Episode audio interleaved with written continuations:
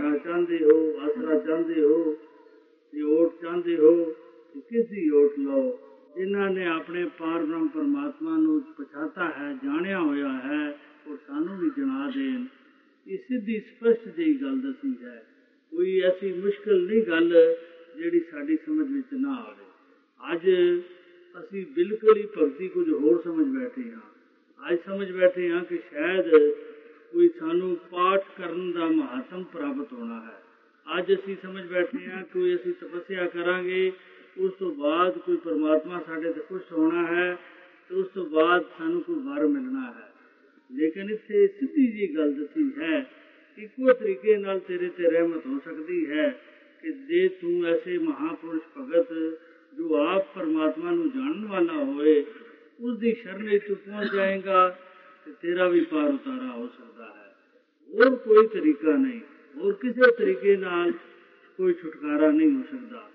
ਜਿਹੜਾ 50 ਆਦਮੀ ਬੱਧੇ ਹੋਣ, ਸਾਰਿਆਂ ਦੇ ਹੱਥ ਪਿੱਛੇ ਪਾਸੇ ਬੱਧੇ ਹੋਣ ਉਹ ਸਾਰੇ ਹੋਰ ਆਵਾਜ਼ਾਂ ਪੇ ਦੇਣ, ਬੜੀਆਂ ਪੁਕਾਰਾਂ ਪੇ ਕਰਨ ਔਰ ਬੰਨੇ ਆਦਮੀਆਂ ਨੂੰ ਕਹਿਣ ਕਿ ਸਾਡੇ ਸਹਾਰਾ ਬਣ ਜਾਣ, ਇਹ ਸਾਡੇ ਹੱਥ ਖੋਲ ਦੇਣ ਉਹਨਾਂ ਨਹੀਂ ਖੋਲਣੇ ਇੱਕ ਵੀ ਜੇ ਜਿਹਦੇ ਹੱਥ ਖੁੱਲੇ ਹੋਣਗੇ ਉਸ ਨੂੰ ਜੇ ਆਵਾਜ਼ ਦੇਣਗੇ ਤੇ ਉਹ ਸਾਰਿਆਂ ਦੇ ਹੱਥ ਖੋਲ ਸਕਦਾ ਹੈ ਉਹ ਸਾਰਿਆਂ ਨੂੰ ਆਜ਼ਾਦ ਕਰ ਸਕਦਾ ਹੈ ਇਸੇ ਤਰ੍ਹਾਂ ਅੱਜ ਜੋ ਬੰਧਨਾਂ ਵਿੱਚ ਪਏ ਹੋਏ ਜਿਤਨੇ ਸੰਸਾਰ ਦੀਆਂ ਜਿਤਨੀਆਂ ਭਗਤੀਆਂ ਭਗਤੀਆਂ ਇਨਸਾਨ ਕਰਦਾ ਹੈ ਇਹ ਭਗਤ ਬਣਦਾ ਇਸ ਵਾਸਤੇ ਹੈ ਕਿ ਸੰਸਾਰ ਦੇ ਵਹਿਮਾਂ ਭਰਮਾਂ ਤੋਂ ਇਹ ਆਜ਼ਾਦ ਹੋ ਜਾਏ ਇਸ ਨੂੰ ਹੋਰ ਕੋਈ ਸੰਸਾਰ ਦਾ ਕਿਸੇ ਕਿਸਮ ਦਾ ਕੋਈ ਬੰਧਨ ਬਾਕੀ ਨਾ ਰਹੇ ਕੋਈ ਭੁਲੇਖਾ ਬਾਕੀ ਨਾ ਰਹੇ ਕੋਈ ਸੁਤੇ ਗ੍ਰਹਿ ਸਵਾਰ ਨਾ ਰਹਿਣ।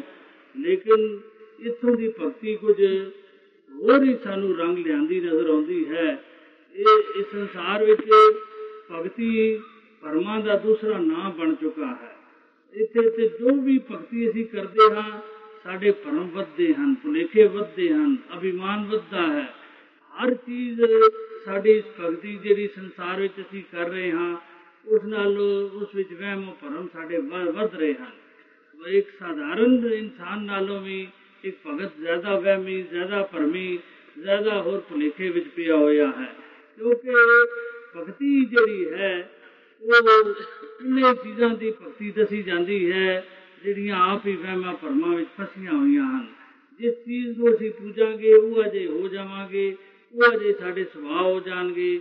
ਉਹ ਅਜੇ ਸਾਡੇ ਉੱਤੇ ਪ੍ਰਭਾਵ ਆ ਜਾਣਗੇ ਤੇ ਜੇ ਇਹ ਉਹ ਜਿਹੀ ਭਗਤੀਆਂ ਵਿੱਚ ਅਸੀਂ ਪੈ ਰਹੇ ਤੇ ਅਸੀਂ ਹੋਰ ਜ਼ਿਆਦਾ ਵਹਿਮੀ ਔਰ ਭਰਮੀ ਔਰ ਭੁਲੇਖਿਆਂ ਵਾਲੇ, ਬੰਧਨਾਂ ਵਾਲੇ ਬਣ ਜਾਵਾਂਗੇ।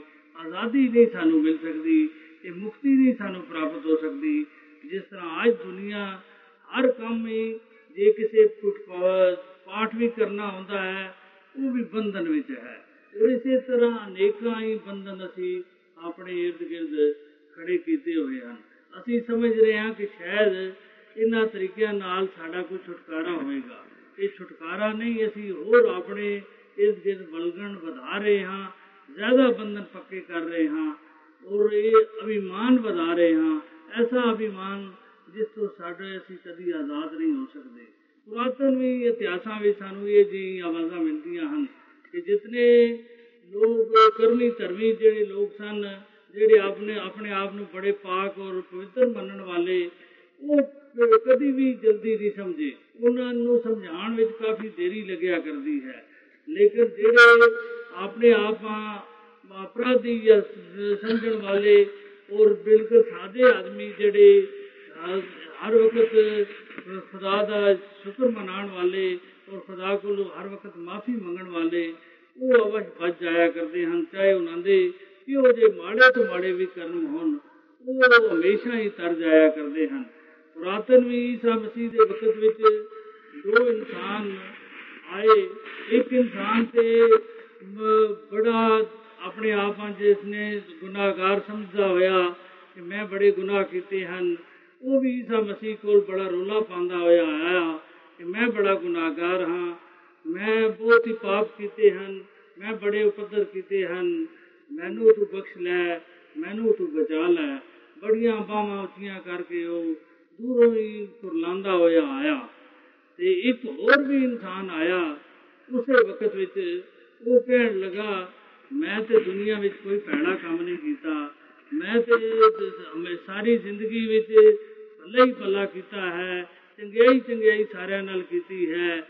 ਔਰ ਕੋਈ ਮੈਂ ਆਪਣੀ ਹੋਸ਼ ਆਵਾਜ਼ ਵਿੱਚ ਕੋਈ ਕਿਸੇ ਨਾਲ ਬੁਰਾਈ ਕਰਨ ਦੀ ਕੋਸ਼ਿਸ਼ ਨਹੀਂ ਕੀਤੀ।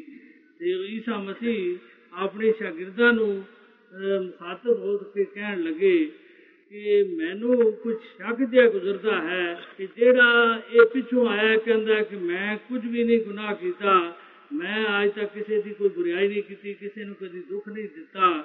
ਮੈਨੂੰ ਇਸ ਦੇ ਬਖਸ਼ੀਣ ਵਿੱਚ ਕੋਈ ਸ਼ੱਕ ਜਿਹਾ ਮਹਿਸੂਸ ਹੁੰਦਾ ਹੈ। ਮੈਂ ਉਹ ਜਿਹੜਾ ਗੁਨਾਹਗਾਰ ਹੈ ਜਿਹੜਾ ਕਹਿੰਦਾ ਹੈ, ਮੈਂ ਬੜਾ ਪਾਪੀ ਹਾਂ, ਬੜਾ ਅਪਰਾਧੀ ਹਾਂ।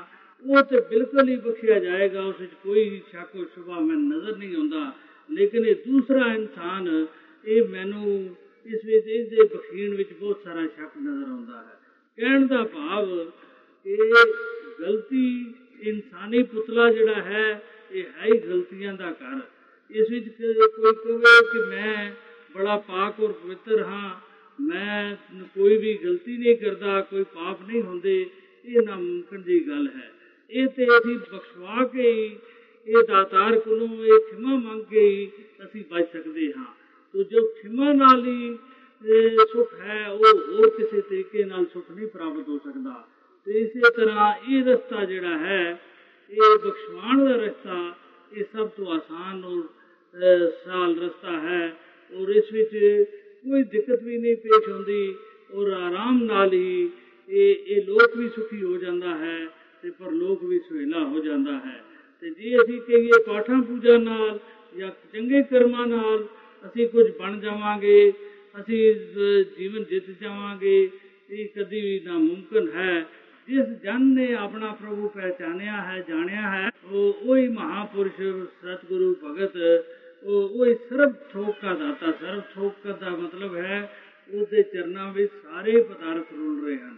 ਕਿਆ ਇਹ ਸੰਸਾਰ ਦੇ, ਕਿਆ ਪਰਮਾਰਥ ਦੇ, ਪਰਮਾਤਮਾ ਤੇ ਉਸੇ ਵੇਲੇ ਮਿਲ ਜਾਂਦਾ ਹੈ ਤੇ ਸੰਸਾਰ ਦੇ ਪਦਾਰਥ ਵੀ ਉਸਦੇ ਪਿੱਛੇ ਪਿੱਛੇ ਦੌੜਦੇ ਹਨ, ਕਿਉਂਕਿ ਦਾਤਾਰ ਆਪਣਾ ਹੋ ਜਾਏ ਤੇ ਦਾਤਾਂ ਦੀ ਕੋਈ ਕਮੀ ਨਹੀਂ ਰਿਹਾ ਕਰਦੀ ਕਿ ਜਿਹੜਾ ਉਸ ਬਾਗ ਦੇ ਮਾਲਕ ਨੂੰ ਪਹਿਚਾਨ ਲਵੇ, ਫਿਰ ਉਹ ਬਾਗ ਦਾ ਮਾਲਕ ਜਿਹੜਾ ਹੈ ਉਸ ਨੂੰ ਨਹੀਂ ਪੁੱਛਦਾ, ਉਹ ਜੋ ਮਰਜ਼ੀ ਖਾਵੇ, ਪੀਵੇ, ਉਹ ਜੋ ਮਰਜ਼ੀ ਉਹ ਇਸਤੇਮਾਲ ਕਰੇ ਕਰੇ, ਉਸ ਨੂੰ ਕੋਈ ਪੁੱਛਗਿੱਛ ਨਹੀਂ ਹੁੰਦੀ, ਕਿਉਂਕਿ ਉਸ ਦੀ ਸ਼ਰਤ ਹੀ ਇਹੀ ਹੈ, ਜਿਸ ਤਰ੍ਹਾਂ ਜਿਸ ਨੂੰ ਅਸੀਂ ਆਪਣਾ ਬੱਚਾ ਮੰਨ ਲੈਂਦੇ ਹਾਂ, ਆਪਣਾ ਅਪਣਾ ਲੈਂਦੇ ਹਾਂ ਜਿਸ ਨੂੰ ਅਸੀਂ ਮੁਤਬੰਨਾ ਬਣਾ ਲੈਂਦੇ ਹਾਂ, ਉਹ ਉਹ ਤੇ ਸਾਡੀ ਸਾਰੀ ਜਾਇਦਾਦ ਦਾ ਵੀ ਵਾਰਿਸ ਬਣ ਜਾਂਦਾ ਹੈ, ਸਾਡੇ ਘਰ ਦਾ ਵੀ ਵਾਰਿਸ ਬਣ ਜਾਂਦਾ ਹੈ, ਸਾਡੇ ਪੈਸੇ ਤੇਲੇ ਦਾ ਵੀ ਵਾਰਿਸ ਬਣ ਜਾਂਦਾ ਹੈ।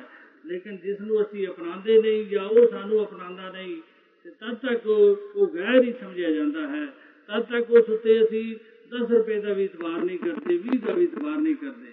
ਤੇ ਜਿਸ ਵੇਲੇ ਉਹ ਸਾਡੇ ਤੇ ਇਤਬਾਰ ਕਰਨਾ ਸ਼ੁਰੂ ਕਰਦਾ ਹੈ, ਅਸੀਂ ਉਸ ਤੇ ਇਤਬਾਰ ਕਰਨਾ ਸ਼ੁਰੂ ਕਰਦੇ ਹਾਂ, ਅਸੀਂ ਉਸ ਨੂੰ ਆਪਣਾ ਪੁੱਤਰ ਮੰਨ ਲੈਂਦੇ ਹਾਂ ਉਸ ਤੋਂ ਬਾਅਦ ਅਸੀਂ ਲੱਖਾਂ ਰੁਪਏ ਉਸ ਤੇ ਉਹਦੇ ਨਾਂ ਕਰ ਦਿੰਦੇ ਹਾਂ, ਉਸ ਨੂੰ ਦੇ ਦਿੰਦੇ ਹਾਂ।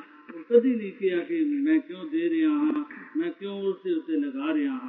ਇਸੇ ਤਰ੍ਹਾਂ ਜੋ ਦਾਤਾਰ ਨੂੰ ਆਪਣਾ ਆਪ ਦੇ ਦਿੰਦਾ ਹੈ, ਦਾਤਾਰ ਵੀ ਫਿਰ ਕੋਈ ਹਿਸਾਬ ਕਿਤਾਬ ਨਹੀਂ ਪੁੱਛਦਾ। ਫਿਰ ਇਹ ਸਭ ਦਾਤਾਂ ਇਸ ਨੂੰ ਆਪ ਹੀ ਆਪ ਮਿਲਣੀਆਂ ਸ਼ੁਰੂ ਹੋ ਜਾਂਦੀਆਂ ਹਨ। ਨਾ ਕਿਸੇ ਸੰਸਾਰਿਕ ਪਤਾ ਮਾਇਆ ਦੀ ਘਾਟ ਰਹਿੰਦੀ ਹੈ, ਨਾ ਸੰਸਾਰਿਕ ਸ਼ੋਭਾ ਦੀ ਘਾਟ ਰਹਿੰਦੀ ਹੈ, ਨਾ ਹੀ ਹੋਰ ਸੰਸਾਰਿਕ ਹੋਰ ਪਦਾਰਥਾਂ ਦੀ ਕਿਸੇ ਗੱਲ ਦੀ ਘਾਟ ਰਹਿੰਦੀ ਹੈ। ਕੋਈ ਚੀਜ਼ ਦੀ ਘਾਟ ਨਹੀਂ ਰਹਿ ਸਕਦੀ ਜਿਸ ਦਾ ਇਹ ਸਵਾਮੀ ਆਪ ਹੋ ਜਾਏ ਇਹ ਸ਼ਰਤ ਇੱਕੋ ਹੀ ਹੈ ਕਿ ਉਹ ਸਾਰੀ ਸਿਆਣਪ ਜਿਹੜੀ ਹੈ ਉਹ ਛੋੜ ਕੇ ਜਿਹੜਾ ਹੁੰਦਾ ਹੈ ਤਨ ਦਾ ਅਭਿਮਾਨ ਛੋੜ ਕੇ ਹੁੰਦਾ ਹੈ ਮਨ ਦਾ ਅਭਿਮਾਨ ਤਨ ਦਾ ਅਭਿਮਾਨ ਇਹ ਤਰੇ ਵੱਡੇ ਅਭਿਮਾਨ ਅਸੀਂ ਲੈ ਕੇ ਬੈਠੇ ਹੋਏ ਹਾਂ ਕੋਈ ਮਨ ਦਾ ਅਭਿਮਾਨ ਲਈ ਬੈਠਾ ਹੈ ਮੈਂ ਬੜਾ ਸਿਆਣਾ ਹਾਂ ਮੈਂ ਬੜਾ ਚਾਤਰ ਹਾਂ ਮੇਰੇ ਸਾਹਮਣੇ ਕੋਈ ਬੋਲ ਨਹੀਂ ਸਕਦਾ ਕੋਈ ਧਨ ਦਾ ਅਭਿਮਾਨ ਲੈ ਬੈਠਾ ਹੈ ਕਿ ਮੈਂ, ਮੇਰੇ ਕੋਲ ਇਤਨਾ ਧਨ ਹੈ, ਮੈਂ ਮੁੱਲ ਹੀ ਖਰੀਦ ਸਕਦਾ ਹਾਂ 10 20 50 ਆਦਮੀਆਂ ਨੂੰ। ਕੋਈ ਕਹਿੰਦਾ ਹੈ ਕਿ ਮੇਰੇ ਅੰਦਰ ਸਰੀਰ ਦਾ ਮੇਰਾ ਬੜਾ ਤਕੜਾ ਹੈ, ਮੈਂ ਬੜਾ ਬਲਵਾਨ ਹਾਂ, ਮੇਰੇ ਸਾਹਮਣੇ ਕੋਈ ਟਿਕ ਨਹੀਂ ਸਕਦਾ, ਮੈਂ ਸਾਰਿਆਂ ਨੂੰ ਬੋਛਾੜ ਦਿੰਦਾ ਹਾਂ। ਕੋਈ ਤਨ ਦਾ ਮਾਣ ਲਈ ਫਿਰਦਾ ਹੈ, ਕੋਈ ਮਨ ਦਾ ਮਾਣ ਲਈ ਫਿਰਦਾ ਹੈ, ਕੋਈ ਤਨ ਦਾ ਮਾਣ ਲਈ ਫਿਰਦਾ ਹੈ।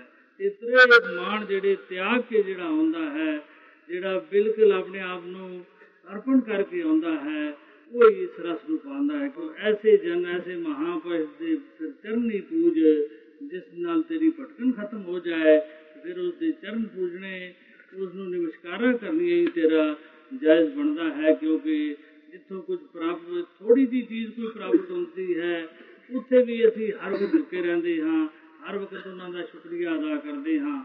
ਤੇ ਜਿੱਥੋਂ ਇਹ ਮਹਾਨ ਦਾਤ ਪ੍ਰਾਪਤ ਹੁੰਦੀ ਹੈ ਉੱਥੇ ਤੇ ਸਾਡਾ ਹਰ ਵਕਤ ਸਿਰ ਝੁਕੇ ਹੀ ਬਣਦਾ ਹੈ। ਸੋ ਐਸੇ ਮਹਾਪੁਰਸ਼ਾਂ ਦੇ ਚਰਨਾਂ ਦਾ ਦਾਸ ਹੀ ਬਣਿਆ ਰਵਾਂ। ਸਾਧ ਸੰਗਤ ਜੀ। ਸਾਧ ਨਮਸਕਾਰ